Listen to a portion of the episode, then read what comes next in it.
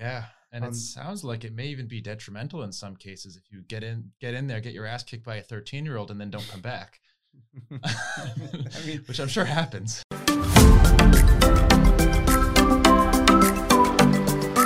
Welcome to Mentors Collective. You're in for a treat. We're doing a live episode, so if you're tuning in audio, be sure to check out the video. Got a good friend of mine from St. Petersburg, Florida. He is an influencer. He is one of the toughest, most masculine dudes I know, and we're going to be do- switching it up. I know normally on here we talk a lot about business, but there's a lot of factors in life that influence your success in business and a lot of other uh, spaces. And we're going to be focusing on a couple of those specifically for men. So if you're a men, tune in, listen up, take some notes. If you're a woman, feel free to stick around. Also, take some notes. You might learn a thing or two about our kind. Uh, but without further ado, I really want to introduce a good friend of mine, Tony Salazar. Uh, we're lucky to have him on the show. He's a very impressive individual, but I'm going to let him go ahead and introduce himself. Uh, so, Tony, welcome to the show. Thank you so much. Happy to be here. Happy to have you. So, Tony, tell us a little bit about yourself. What are you passionate about? You know, what what do you, what gets you up in the morning? What a good question. So, I have been a lifelong martial artist. That's probably been the most consistent driving force in my life.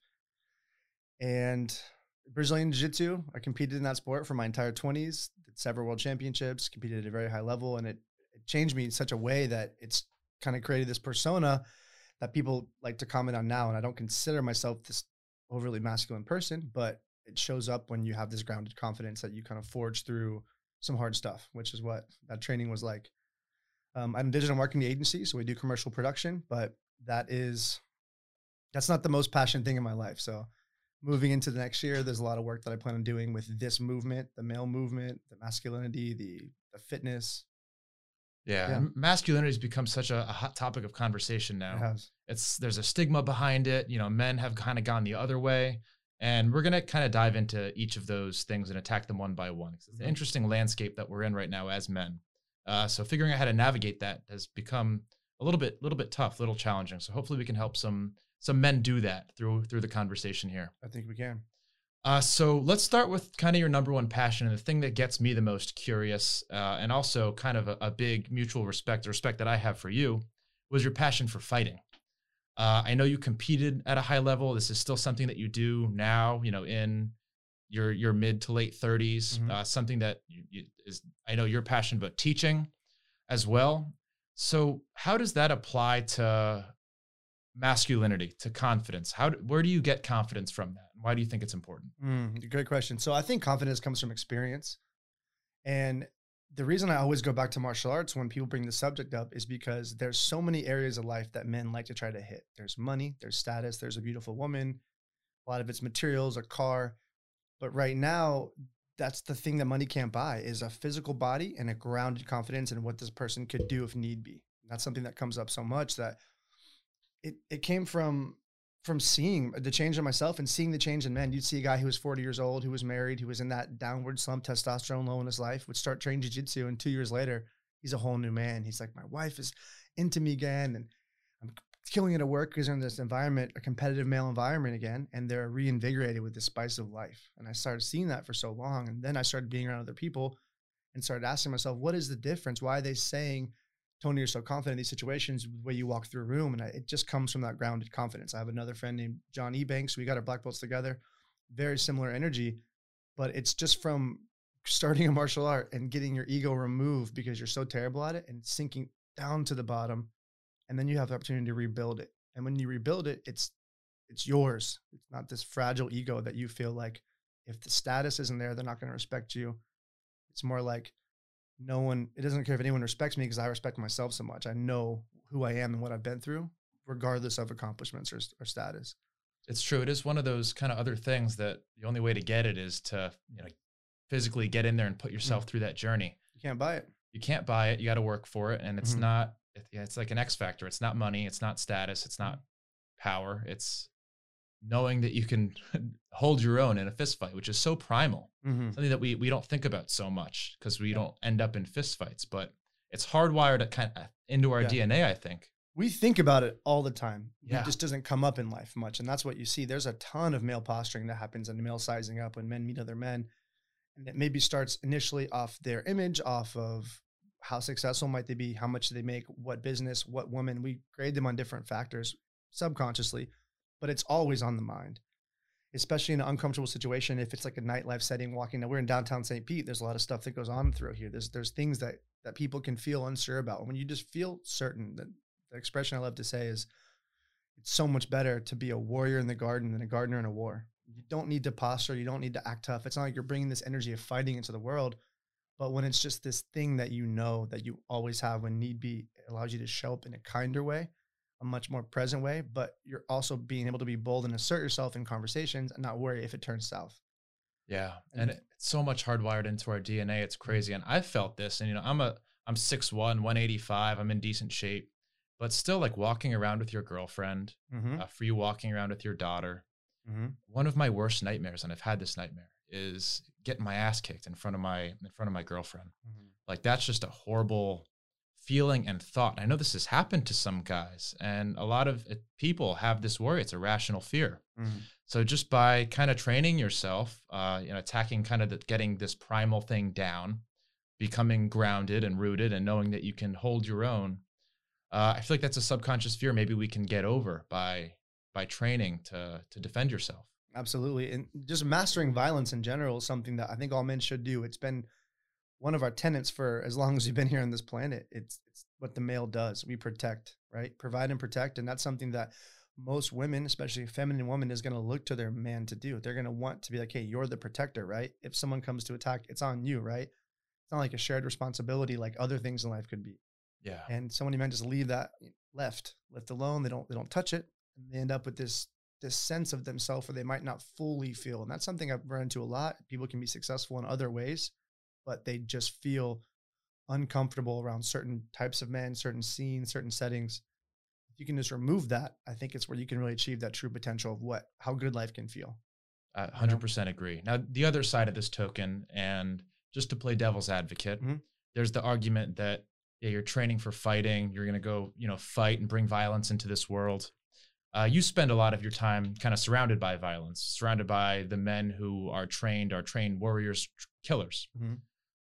What have what's been your kind of impression of that? Have you found that they're instigators at, at the club? Uh, what is their general demeanor? Yeah, the exact opposite of that. So the expression I've always used is like we all have this primate explosive energy inside us, and men, we all have it. Some guys use that, you know, they're jacked up on energy drinks, listen to metal, they go to the gym. Some guys don't have an outlet for it. Some people gamble, they whatever. The guys that I train with, Muay Thai, Jiu Jitsu, MMA fighters are some of the nicest, kindest guys ever because there is nothing to prove. We wring the towel of all that primate energy out every day. So we have it in us and we have a very healthy place to release it with other men who are there for that reason. You test yourself against your brothers and at the end of it, shake hands, thanks to the training you go into your day calm and zen because you release it there. The opposite, a very dangerous man, is a man who doesn't train and stores the energy and has no healthy release. And one day just snaps, beats his woman or road rage or whatever happens because they just don't have any any men checking them. You know, and that's why most men will avoid training martial arts because the good ones are the ones that you spar. So there's a million martial arts, a lot of Oriental styles. The reason I don't lean towards those is because a lot of them are just uh, you're mimicking movements or drilling. But martial arts, boxing, wrestling, jiu-jitsu, and Muay Thai, where you're actually able to spar and get get shown where your flaws are at, are the ones that I recommend you do because it's instant feedback. You know, you know? Since, since meeting you, uh, this is something that I've I've wanted to do. I'm huge into personal development, and I believe in this. I believe in everything that you're saying. Hmm. But the journey, like you talked about earlier, kind of going in and getting your ego beaten down, scares me and probably mm-hmm. scares a lot of people who are interested in in doing this. Yeah. Maybe they know they want to make that change. Uh, they're having problems with with their their lady. They're having problems with their love life, with their confidence. Uh, and I, I, do believe that this is a, a solution potentially. I think it's a huge solution. I mean, you hear Joe Rogan on his podcast has been talking. He's been probably the biggest promoter of jiu-jitsu yeah. ever, ever. Two things: bow hunting and jiu-jitsu. That man put on the map for for people and I was fortunate enough to be in jiu-jitsu 17 years ago before this started becoming popular. But it, it is amazing what it does for people because it gives you this superpower. It's the closest thing I've ever seen to superpower that humans can have, where you can physically control another human being and you have the choice to be very violent or very gentle. And that's that's the unique part about jiu-jitsu specifically, where if a fight comes up, you can mount someone, elbow their face, break their arm if it's needed. There's several situations where I could say that would be warranted in life. Yeah. There's also situations where maybe someone just needs to be restrained or held. And if you are a great boxer, you don't really have the option to hold this person well. So jiu-jitsu gives you such a nice compass to decide what's needed in that moment. Yeah. You know? And, and kind of going back to that fear, the entry point, especially as an adult, you know, I've started to slow down on my athletic abilities. Uh, I used to be a professional volleyball player. I don't compete at that level anymore. Mm. Entering into a sport like this, which is potentially higher impact, um, requires more flexibility, more strength. Uh, and I, I, just turned 30 years old, which, you know, to some listeners is old, to some is young. But it's kind of intimidating to me uh, to enter a sport like this at an older age. So, what is that journey like? Do you ever encounter newbies that are older? How, how does that play out? What is what is that journey like for them? Yeah, all the time. That's a question that people always ask, and people sometimes will say, "I need to get in shape first. You get in shape training. You get in shape on the mat. That's where you're going to have the some of the best fitness of your life. But it's it's all based on your level. So I trained a couple gyms here in St. Pete some gyms there's UFC fighters, professional fighters, and there's hobbyists, and you're not going to get thrown in there on day one with the guy who's fighting pro and expect to spar his level. That's not good training for him or you. So a good gym with a good coach is going to put you with beginners. They're going to make sure that they first of all they want your membership. They want you to stay. They're going to make it as easy as transition as you can. They can for you to like it, but it's just getting in the door. And it's the the thing that I think deters people the most is knowing that. Okay, for instance, we're in, this is an entrepreneur podcast, right? A lot of men who are probably successful listen to this podcast or are, have been on here. So if you take a man who is achieved, have already achieved status and success, let's just say they are the king of their kingdom, at least at their house, with their family, in their life, maybe with employees. They're already at a place where it's going to be very, very hard to be put at the bottom of anything again. And they go into an environment where there's maybe a high school kid who's just more skilled than you. It just forces you to accept the reality. He's better than you at this. So you're gonna have to tap. You're gonna have to deal with that, and you're gonna have to take a look and be like, man, what am I made of? How quickly can I learn? Do I have the determination to come back? All those things come into play, and sometimes it doesn't play out for them. They just don't come back, and they'll say, "Oh, the schedule or whatever." But it's it's it's a lot of it's the ego. The ego is very fragile when when they're being exposed to the reality of what that can be. Yeah, and um, it sounds like it may even be detrimental in some cases if you get in get in there, get your ass kicked by a 13 year old, and then don't come back. I mean, which I'm sure happens. unfortunately, that could happen, but that's like anything a business venture. You're asking yeah. for your first business venture, you don't give up there. And most entrepreneurs have a bit of follow through and a risk taking side to them. So they should just understand that. And it's becoming very popular in that way. But yeah, you know, it's it's something, you know, back to the thing about violence, there's there's this is the way I always describe it. You can live a very happy life. You can be kind to people. You can be optimistic. You can be a law of attraction believer and be like, I'm not going to manifest myself into situations with violence. And I'm with you on all that. But it does exist in the world. Violence exists. It's never going to go away. It's part of human nature. So, with that being said, if it exists and it's out there, why would I ever want to allow the amount of violence that a situation has to be in someone else's control? Like you said, I have a three year old daughter. It's very important to me to keep her safe it, I just don't. I want to. I want to control that, and I want to have such a good relationship with violence that if it ever does present itself in my life, it can be a little nod and a wink, and it's like, "Hello, old friend. It's good to see you," and not a panic and a, and a frenzy and a runaway or a let something terrible happen because I wasn't able to stop or, or brave enough to in, interject myself to do it. That's that's what I think a lot of men need to understand. It's out there, and it, when you can just check that box, it doesn't mean to go become a pro fighter, but a couple nights a week will do you wonders for your self image. Yeah, and fighting is really the great equalizer. I feel like a lot of entrepreneurs like a certain sense of control. That's yes. why they work so hard yes. for money, status, freedom. power, freedom. Mm-hmm. But you're up, you're at a club, mm-hmm.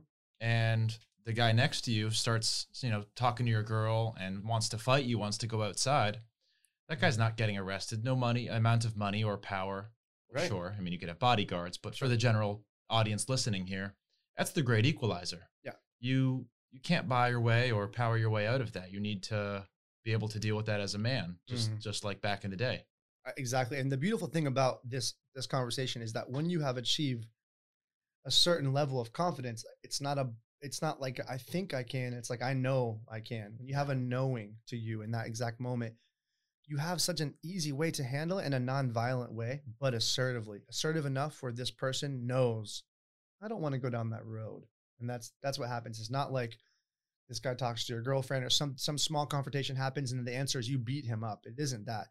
But you have the confidence to now go maybe grab the wrist, get in the ear, and, and have a comp- don't ever do that again. You need to back, take three steps back in a way where you make eye contact while you separate and they feel that presence that you have. And they're like, he is not afraid of me. He's way too calm. I'm uncomfortable. I'm backing away. Yeah. And that's the beautiful thing. So the fighting actually comes up never in life when you when you do it. And that's kind of the goal. It's like even if you train your whole life and never fight, it's all still been worth it. It's funny how we can sense that. Yeah. uh, oh yeah. Oh yeah. There's an dogs always know when there's a bigger dog around, or you know, the dog knows what a wolf is when it sees it. Yeah. There's there's so mm-hmm. many things like that with fighting that that are so primal and, and ingrained in us. One of the things I know we met we talked about at a party briefly. It was a quote it's like you can have a professional football game. Everyone's there for the football game, watching the football game. Mm-hmm. Two dudes start fighting in the corner. Nobody's looking at the football okay, game. Hundred percent. It's it's it's part. It was the first form of competition. Yeah. If you go back to human history, when what was the first time we competed? It was combat. It was always combat. Before the gladiators, even it was just combat. Yeah. Some guy wanted your food. He wanted your cave. He wanted your woman. He wanted whatever you have, and you fight for it, and someone gets it. It's in us. It's it's really part of us. So to, to abandon it is really abandoning our humanity in a lot of ways. And that's where I think we end up with a lot of men now. There's there's depression, there's so much self-doubt, and you can see it in the posturing of people. And it's like a if you could just remove that and, and give someone more like, hey, it's good. Like if you just feel good about who you are, you don't need to flex so hard. It, it puts people in, in a good place, you know? Yeah. And I feel like men nowadays, and we'll, we'll talk about this, the landscape of masculinity and boys that are growing up in 2021 with this this past couple years have been like for them and why this is probably so important. You know suicide rates are at an all-time high. Huge. Everyone's playing video games. Everyone's afraid to talk to girls. Yes. Uh, and this is something you know I, I did karate as a kid. It did uh, it was jiu-jitsu. I did 12 years was a was a black belt. Never fought another person though crazy. Uh, so you, you, were mentioning, you know, sparring's a, a, huge part of that. That's yeah. something I wish I got some more exposure to. Mm-hmm. Uh, but do you think this is an important thing for parents to think about getting their kids in? Do you think this is something that we should incorporate into our, our kids' lives? A hundred percent. Even more so for girls. Uh, for boys, of course, boys are going to be rough. They're rough by nature, but seeing what jiu-jitsu can do for girls is huge. Um, I worked with kids in jiu-jitsu at one part of my life as well, and it was amazing to see because when you think about this, children don't start having testosterone until puberty hits in, in young men. So there's not a strength advantage in boys and girls until let's say 12, 13, 14, around that age. So if you take start teaching or put a child into a jiu-jitsu class at five, six, and they are they're paying attention, it's completely technical and body mechanics. So girls quickly accelerate because they're a little bit less rowdy, they're paying closer attention the ones who are good, they feel at an early age, hey, I can beat these boys. I can dominate them. I, they can't hold me down. They can't overpower me. They're my equal. And they know that. They take that same energy. And then when they're 18, 19 and taking that to the workforce, they feel worthy of that from their whole life. They never had to ever feel dom- that dominated by, by males. You know, that, that's a huge thing. But any kids need that. need to be checked. They need to be humbled. They need to be shown that there are people who are better than you, and you just have to accept it. Either you get better than them, or you accept it instead of pouting and running away. Competition is huge for kids too. Yeah, those tournaments, so many kids, and they need a place to compete. And it's just like I said, combat is such a different type of competing than a ball sport. No offense to ball sports, but it's just different. It's you and your body against them and their body, and the mind is you know playing chess. It's not some there's no team. It's just you. It's one v one. It's beautiful. It's primal. Mm-hmm. How long would you say, on average, like a normal dude takes for going into training? Say he wants to make that move, go learn martial arts, getting his ego beaten down, getting his ass kicked over and over again, starting to build some skills.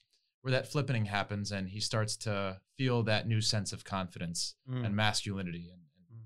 feeling grounded. How long would you say that journey typically so it depends on the discipline. Um, I'm speaking a lot about jujitsu here, but I also train Muay Thai and MMA. But in jujitsu, I would say that would be about six months, and before a newer guy comes in the door. Yeah.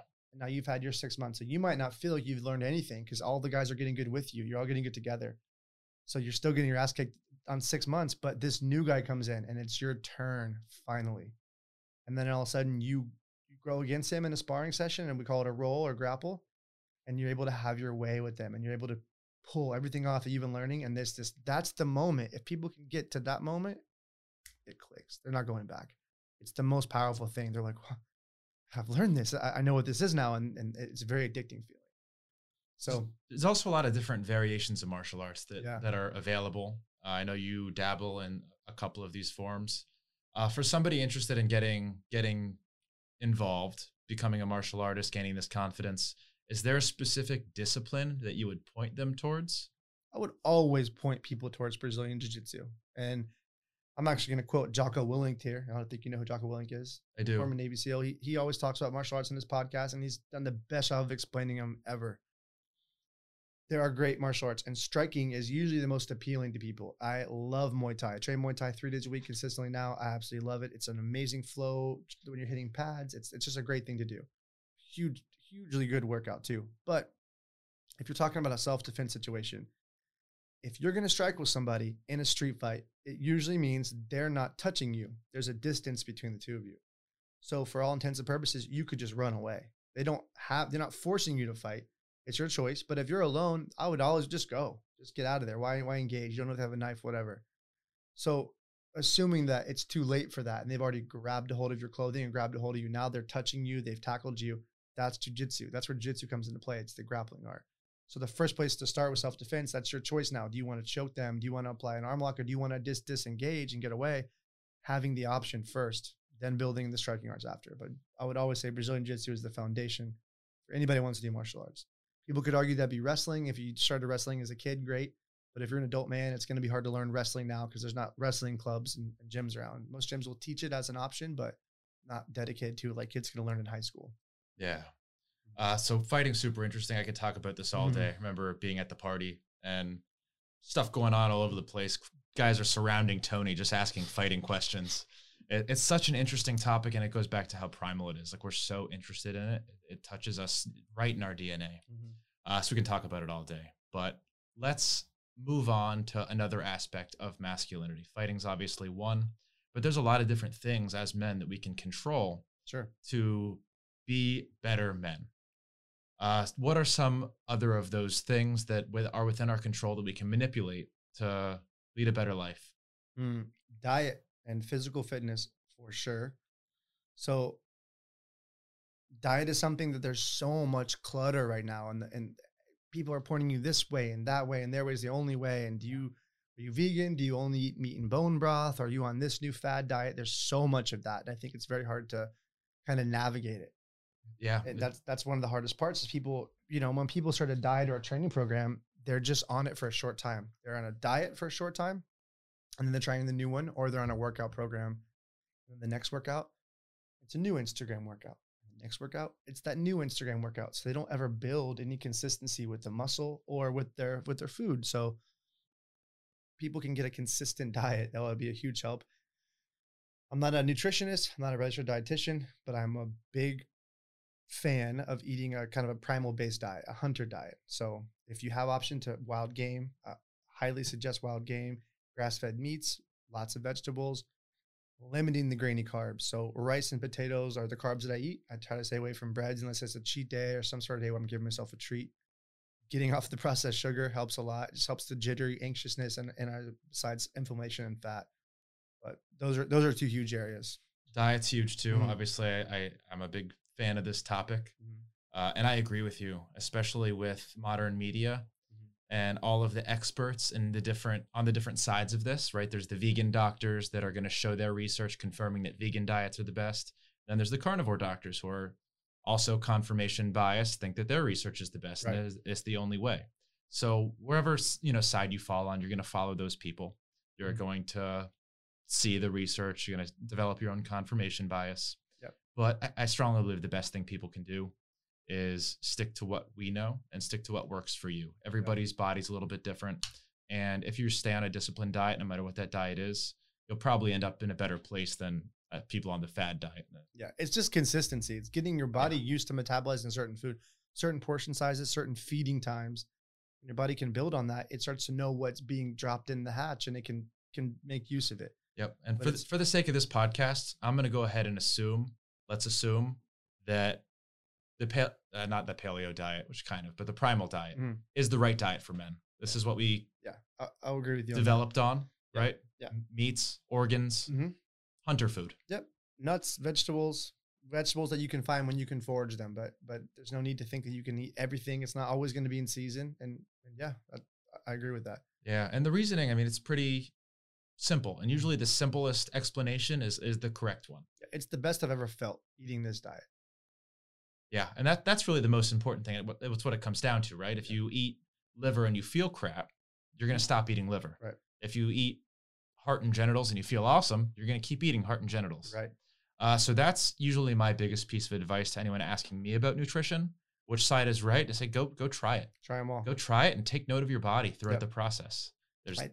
I tried plant based. I did 90 days of a plant based diet, and I did a very well balanced, high protein plant based diet.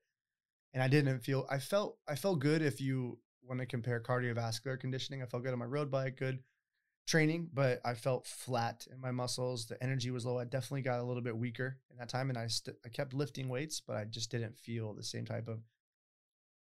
Ah, and as soon as I got back eating meat again, it was like I'm back, and that felt great. And one of the things I, I have a lot of people that love to respond to Instagram posts about me posting meat, and they like to try to educate me on the vegan diet. I I just I think proof is in the pudding with things like this. So if you see a business owner who's got a thriving business, you go ask him questions, he's going to happily give you advice. But if you see someone who's broke, I'm not going to ask him advice on his business. And it's, it's the same thing. People are going to go to people that they either want to look like or move like or feel like and say, "Hey, what are you doing?" I don't think that happens too much with a lot of the vegan community. So so you know, people should just understand that instead of trying to put their message out, just live your truth and tell your story and let people come to you with the questions. That's that's the best thing I think with diet. Yeah, no, I appreciate that. And especially I think that's true of nutrition. A lot of the people preaching Mhm. specific diets, specific nutritions, that's not who you want to look like. Right. That's probably not who you want to feel like. Yeah. We don't know their energy levels throughout the day, their Right. focus levels.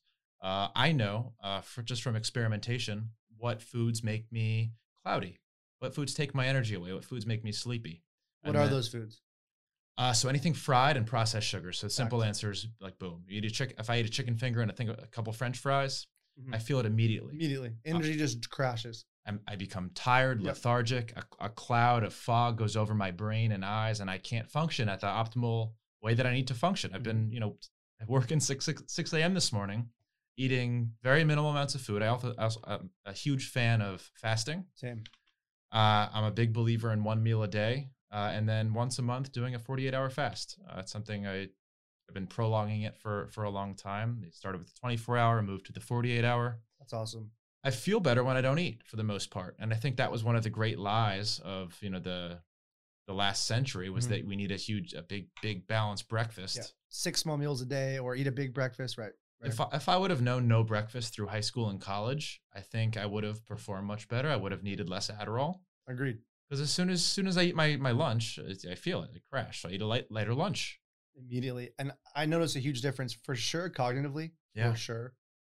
But performance wise, a dangerous tiger is the one that's hungry. Yeah. Right? That he's on the hunt. He's moving. He's light. He's got energy and he's coming to get you.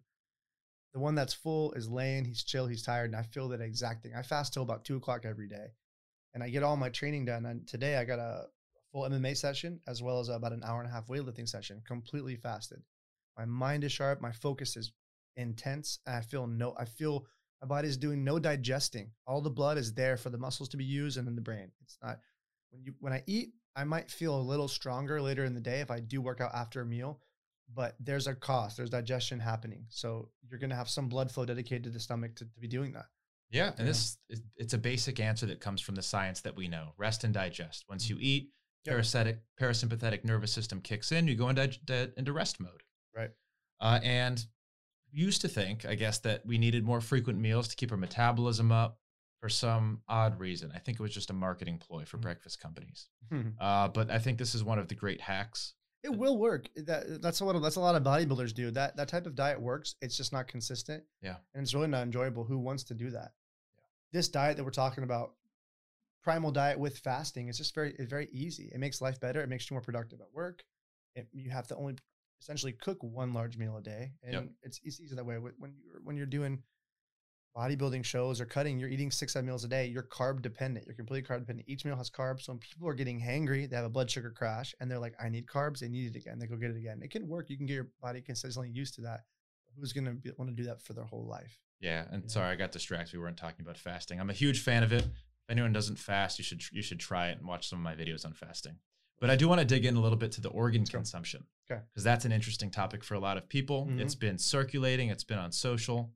Uh, and it sounds a little crazy, right? You're going to consume liver and genitals and hearts. Mm-hmm. Uh, so, where do you get your organs and why do you eat them and how do you feel after you eat them? so I get my organs. I, I live in St. Pete. So there's a there's a company called Farm Fresh to You, and you can order. But there's several companies like this. This one delivers locally. Um, it depends you know, where you're at, but you can always go online and look for for you know gourmet butchers, and they're gonna always have that.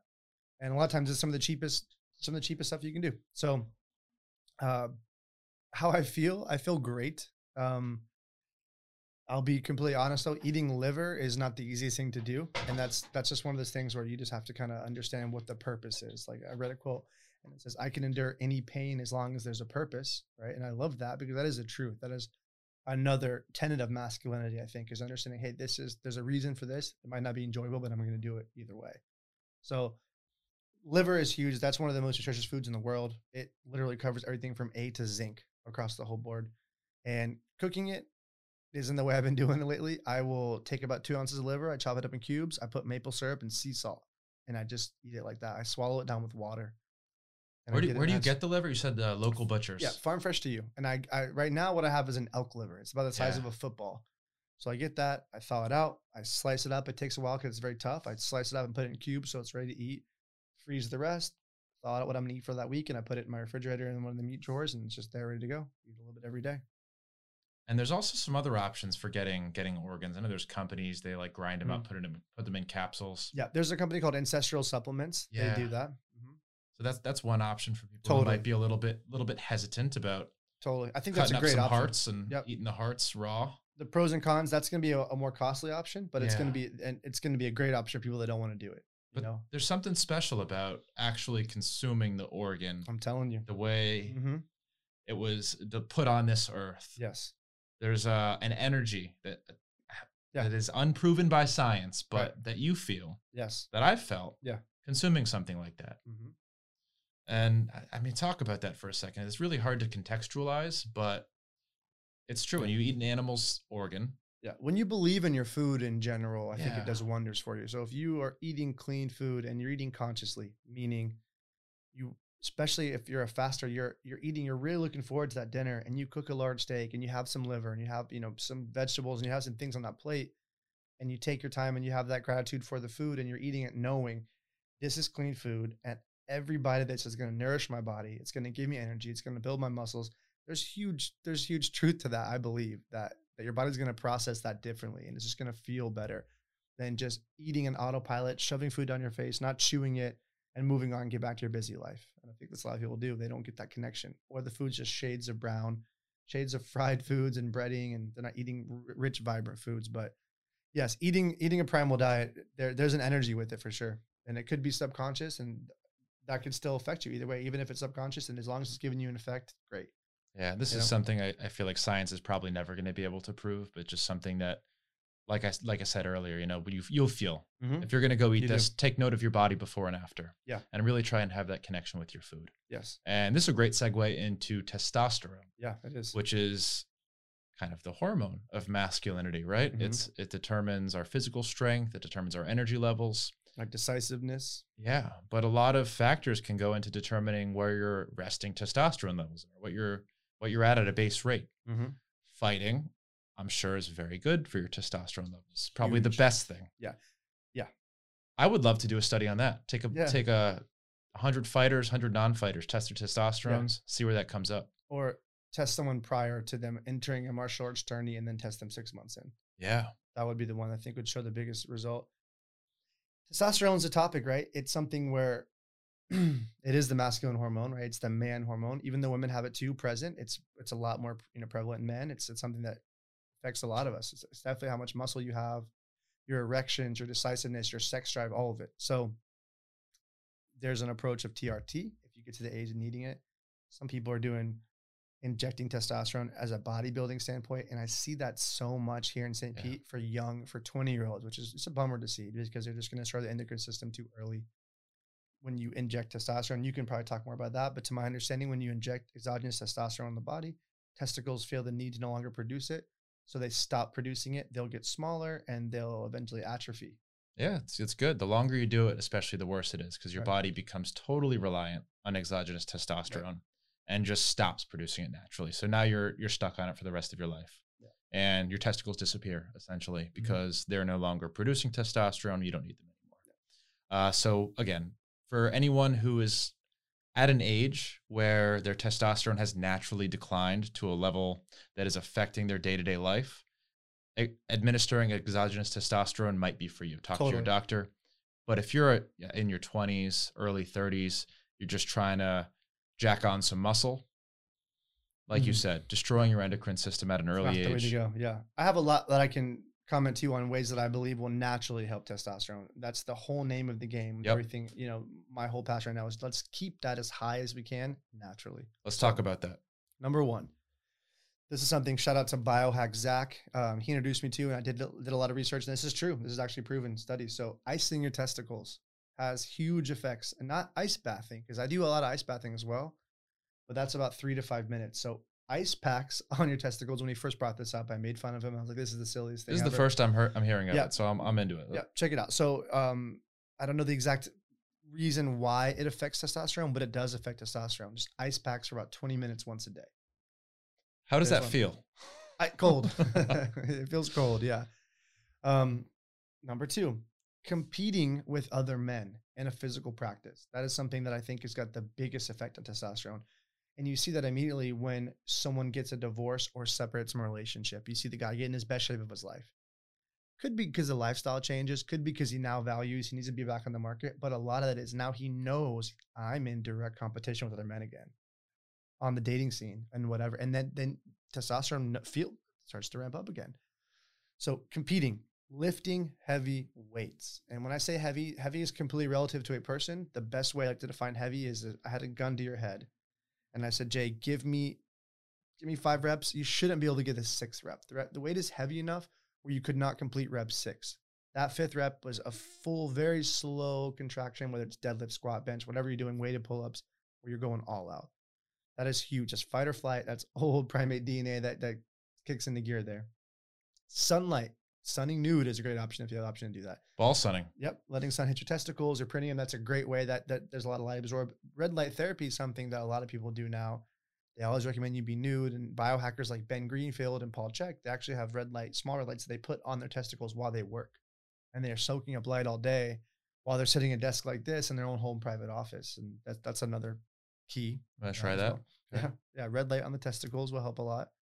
And then nutrition and physical fitness. There's nothing that's going to hurt your testosterone more than the fat fat molecules. They are estrogen producers, Right. testosterone suckers. Right, staying lean. Staying lean. Yep. Uh, so for a lot of men out there seeking testosterone treatment, I you know I used to treat them. Uh, they want to come in for the quick fix, for the exogenous testosterone, the implants, the injections. There's a lot of other ways to start. Obviously, you just mentioned some really good ones. Uh, and then, you know, diet and exercise is obviously number one. Love what you mentioned on competing with other men. Super interesting. Mm, huge. And that's what martial arts gives you an option to do, right? Because most people now, you're competing in the workforce. You guys are competing in business. You're competing in a small way for the parking spot, but it's not true competition like in a friendly environment, right? And that's that's one of the other big tie-ins to I think just martial arts in general where you have I think other sports would have this too though. You have other men just holding you accountable. Other men, let's say it's even in volleyball. You're on the volleyball courts, courts at North Shore Park, and maybe your buddy's like, "Hey, man, what's up with you today?" Yeah. You're playing like shit, just keeping you kind accountable. Yeah, yeah, I didn't sleep well. What's up? Why you do that? Having that is huge, but having something to actually be competing in is never let that go. Once that goes, it just starts to Yeah. start And, to and, settle. and tying testosterone into entrepreneurship is Huge decisiveness, huge. decisions, yeah. Energy, decisiveness, Mhm. competition. Right. It will make you a better entrepreneur. I guarantee it. Fact. You're not going to be able to compete with a man at a hundred different level of testosterone who's got more energy than you do. Mhm. He's got more willpower and motivation than you do. and he wants to beat you. to decide. Yeah, that, I think. That, yeah, exactly. He wants to be, but it's the decisiveness that's like the. I remember watching a whole study on this. Testosterone affects that in a huge way. And we, we might think, well, what does that do? Well, think about if you make a decision right now and then you immediately start to take massive action on that decision versus someone who's going to think on it for a couple of days. You're three days ahead already, making grounds, right? So the decisiveness is huge too. Definitely. Mm. So testosterone, very important, very yeah. important for entrepreneurs. Yes. Fighting ties directly into so that. So important. Yeah, I'm gonna do that study. I wonder if it's already been done. I bet. Yeah, let's do it. Let's do it. Yeah, let's do let's it. Do I need your blood. Mm. Uh, I would love to talk a little bit about how tying this all in, masculinity mm. affects relationships, because that's you know going back to primal nature. What's in yeah. our DNA? Right. That's kind of the ultimate objective, right? It's to find a mate, to make babies. Yes to protect that mate, protect those babies. Uh, and everything that we've talked about up until this moment is kind of leading up to that final goal, reproduction. Right. How does that all tie into your day to day life? Yeah, so that's a loaded question, but I think I think the question is how does masculinity tie into a woman? Is that what you mean?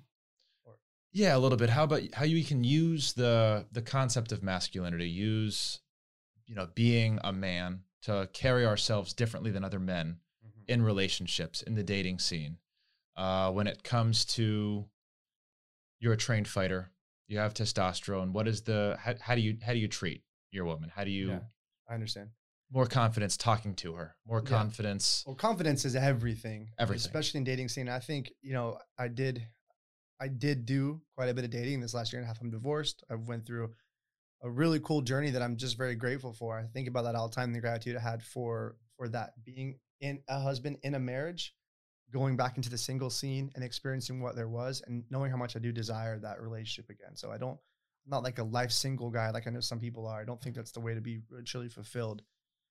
That being said, I have recent experience on dating, and I think confidence. That's why I like to always tie things back into martial arts. Is the most attractive thing that women women find in men is a man who's confident, a man who holds himself with presence, who walks. And I, that's the thing I heard the most compliments on in my dating was you're so confident.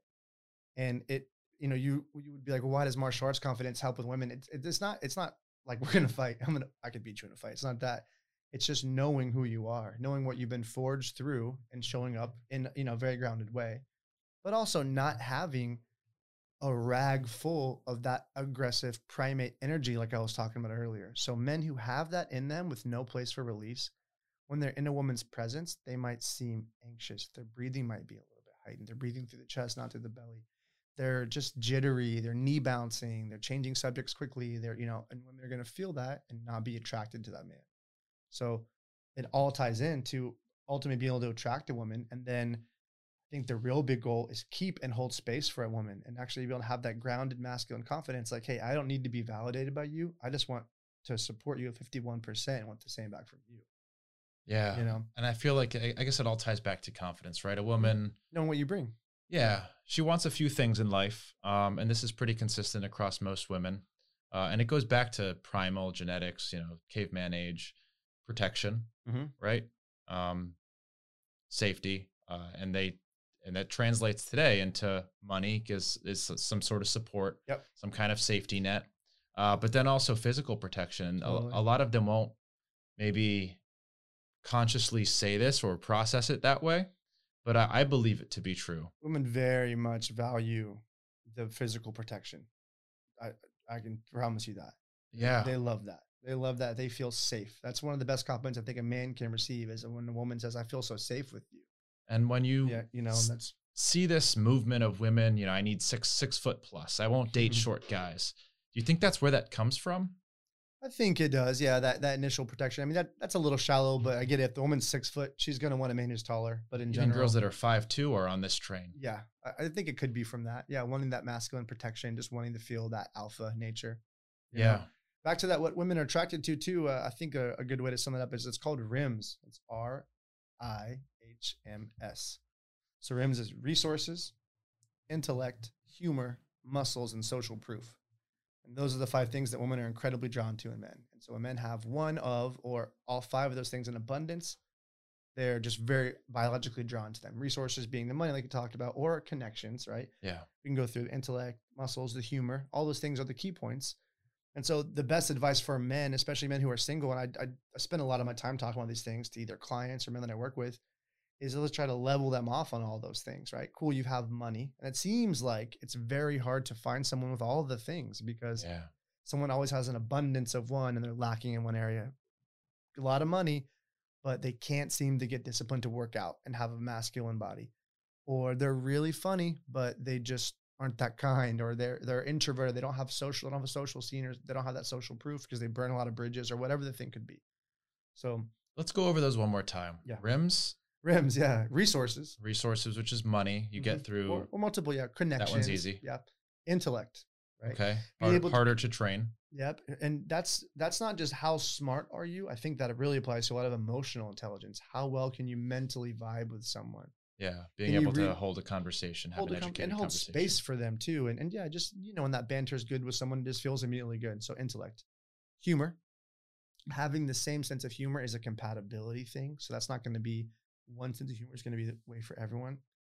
But being able to make jokes and not be so uptight and be a relaxed person. Yeah. And I feel like you get a little humor from confidence, being ha- having the confidence to, to, to crack those jokes. and not and risk it having the confidence to Yeah. risk it because i know who the fuck i am so if it's something that you don't like it's something i said i'm, I'm okay with that i don't need to impress right and we're going to get into that topic in a second but number four muscles that's the thing that i think most men are- just seem to not understand like women are hardwired to find muscles attractive right? There's certain muscles it's upper chest upper shoulders back forearms that women see right away legs but but yes it's protection but it's also just that man works hard right? Yeah. that's a body that is a, can be of use and that's attractive. And then the social proof right? Having something like that's how you and i met in a social scene. You you have a great group chat that you assemble with a lot of very good people there. That's a huge one too social proof and connections you know Yeah, it's true. Uh, social proof's a big one. So social market value, as is from the book. Yep. Uh, how much social influence do you have? right it's huge Uh, and a lot of these things you can pretty much control. Yep. Uh, and they're interrelated in some way. But you're right. Like thinking about all of my friends, it's usually heavily skewed uh, in, way. in one or two of those categories. i talk about this all the time yeah the one thing that we that men can control i think the only one they can control is their height that's the only thing Yeah. So that's the only area. And that, you know, something I say, like if a guy is short, unfortunately for you, that's just how the, the cards were dealt. But you can be short and jacked too. Yeah. You Short, jacked, to be rich, short, jacked, and confident. rich. That's exactly short, jacked, rich, and well dressed. Let's be that guy, right? And Where does well dressed fit into rims? Yeah, I don't think it fits still on there, but it helps. It helps the presentation, you know. It does. I think it instills some Having sort of clothes that fit intelligence and social market value. Right there, yeah, exactly. So, what are some simple steps guys can take to uh, optimize at those things? Man, get yourself into martial arts gym. Find the place. Find your local gym and get your ass in there. Right? You kill like three birds with one stone. You get the muscles, the confidence. the social proof.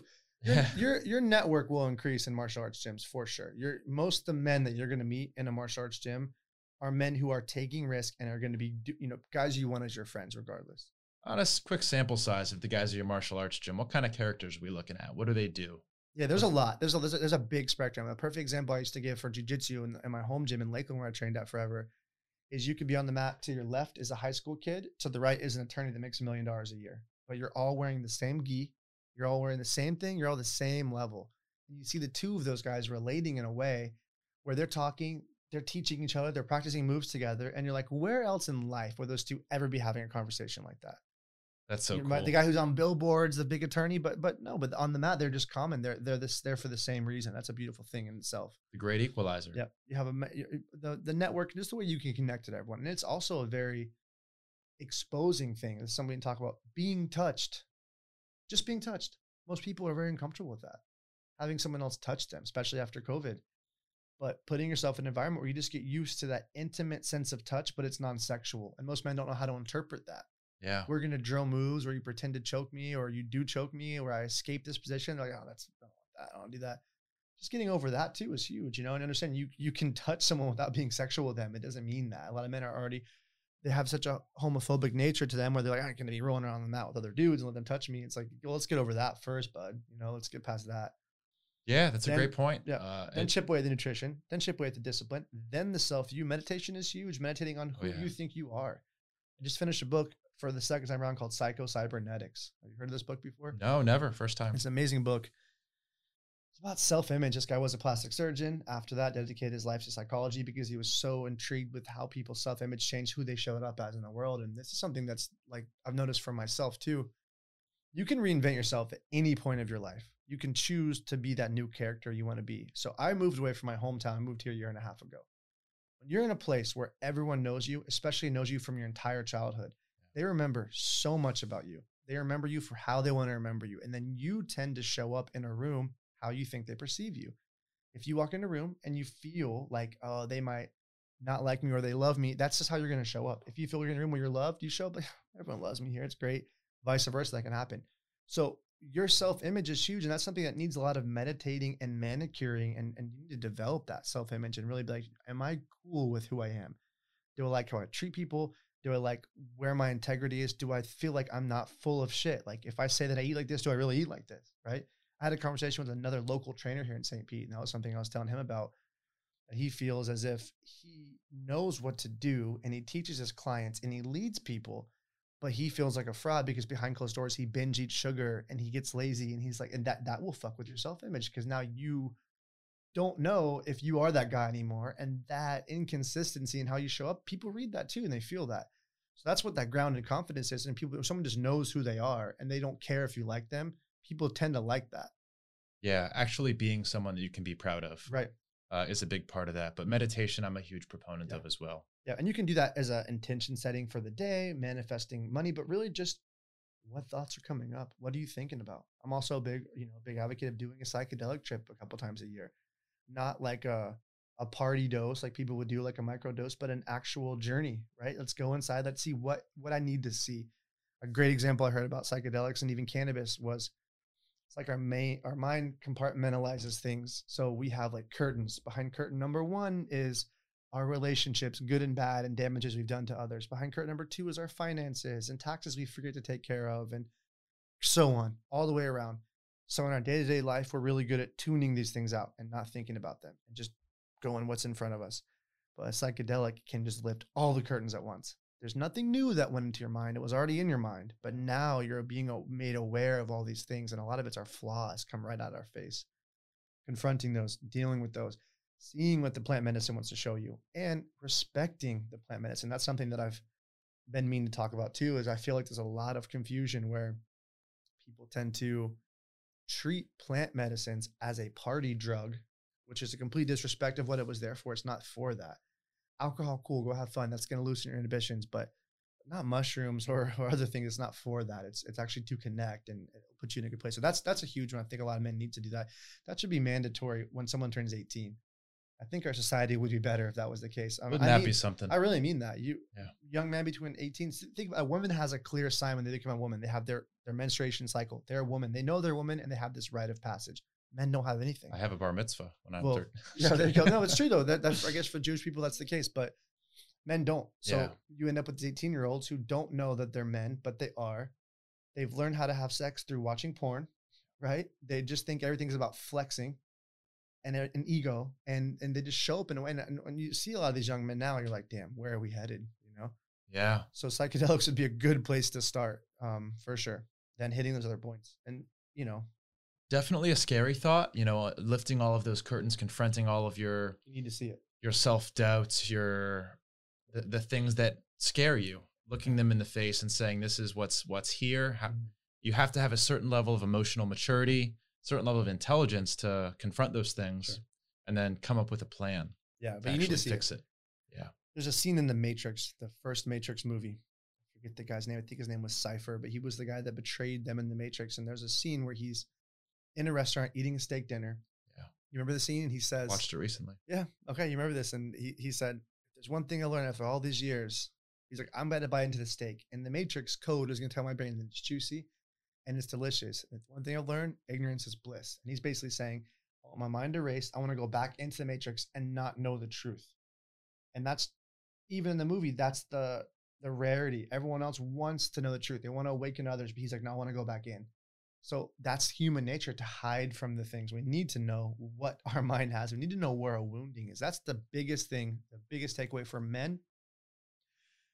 What happened? Where were you wounded? We were all wounded at some way, and getting to the bottom of that before you go do damage in the world. That's Yeah. the biggest thing.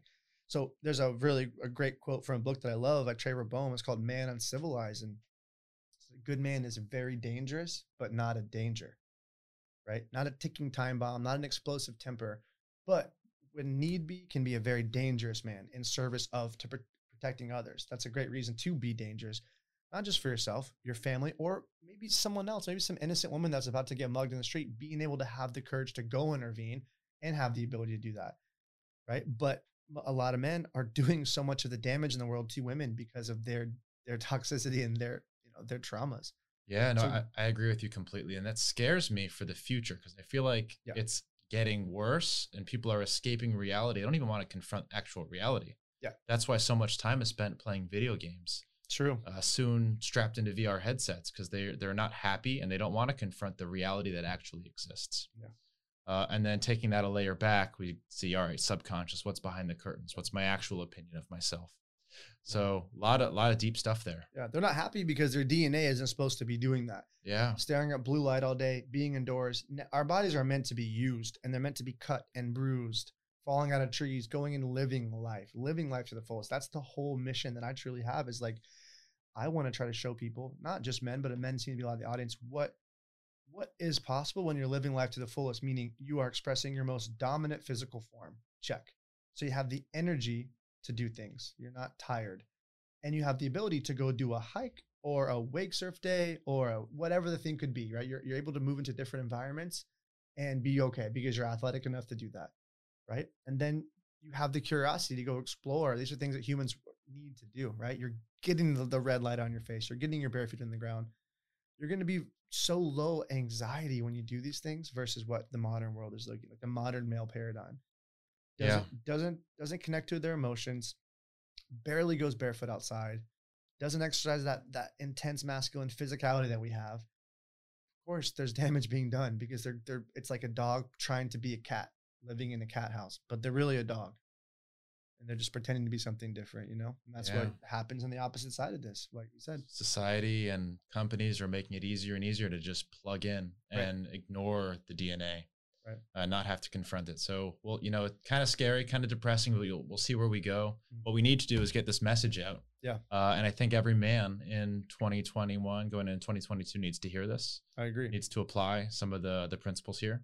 Mhm. Uh, I am going to hold myself to come into a martial arts class. You've been saying it for a you, get- while. Get my ass it. kicked. I love it. I'm saying it live right now for the audience, so everyone else will hold me accountable I think you'll do great. You did mention that you used to be a professional volleyball player. Yep. I will still say Jay has a nasty jump serve. So I've seen this man play volleyball and I can see that. You're still an athlete. And it's yeah, you'll you'll love it. I'm pumped. You're gonna be And addicted like everyone else gets addicted. for anyone listening right now that also wants to get into martial arts, shoot us a DM. Uh, Tony's uh, responsive on Instagram as well. Mm-hmm. But we've been at it for about an hour. Tony, I want to leave you with any closing remarks, final nuggets of wisdom that you want to impart on our beautiful audience today. Mm. Guys, tune in. That's where you're going to find the answers, right? In that meditation practice. Being masculine is not about being alpha all the time and trying to express this alpha nature, but it's really tune in and, and look inside yourself. Do the meditation, do the psychedelics, take care of the physical attributes, and and breathe and watch your life get a lot better. Yeah, and it's going to be painful. Con- confront all that stuff. And that's part Don't of what a meditation is, too, won't right? You're you. Yeah. sitting there with your thoughts. Yeah, Yeah. exactly. Your thoughts come. That's the beauty. And people will say, I can't meditate, but you are meditating. Meditating isn't like you're sitting there and all of a sudden you achieve this state of Zen. You know, it isn't that. It is just sitting there with your thoughts. And the best way you can do it is take away all the inputs. Dark room, quiet area, maybe outside where there's a breeze, but you're just seeing what thoughts come up and you observe them and say, hmm, I wonder what that pops up, and then push it out, go back to breathing. Or where you say in your head, I am free, or I am loving awareness, or whatever. Let go with your breath, whatever the thing is. Another thought comes up, you notice it. Hmm, what that was about. It goes out again. But it's really seeing what's in there. We, we're really, really good at tuning out Yeah. our shit that we need to be confronting. And when you start confronting it, you can get rapid life growth because you're actually, you see it. And we're, men are great at, at, at action, taking action. So we just don't know where it is. But if you show us there's a target, well, boom, there's that one, then boom, there's that one. Sometimes you don't know. We got to we got to find it first. I love it. Tony Salazar, Thank you for the audience, where can people find you if they want to follow your adventures, talk to you, hear more from you? You can find me on Instagram at Tony Salazar. That is my name. I'm sure it'll be tagged in this post too. You know it. Yep. This is Mentors Collective. I hope you enjoyed the episode. Thank See you in the next brother. one. You guys, if you loved this episode, do me a favor and click on the link in the description and head over to our exclusive Mentors Collective Facebook community where I post every single day and I give tons of value that I do not post in this podcast. Seriously, if you love this show, you are not going to want to miss that group. You'll also be able to connect with me personally, ask questions, and get access to a ton of free resources that I give out. All right, guys, again, thank you so much for listening, and I'll see you on the next episode. Peace out, mentors.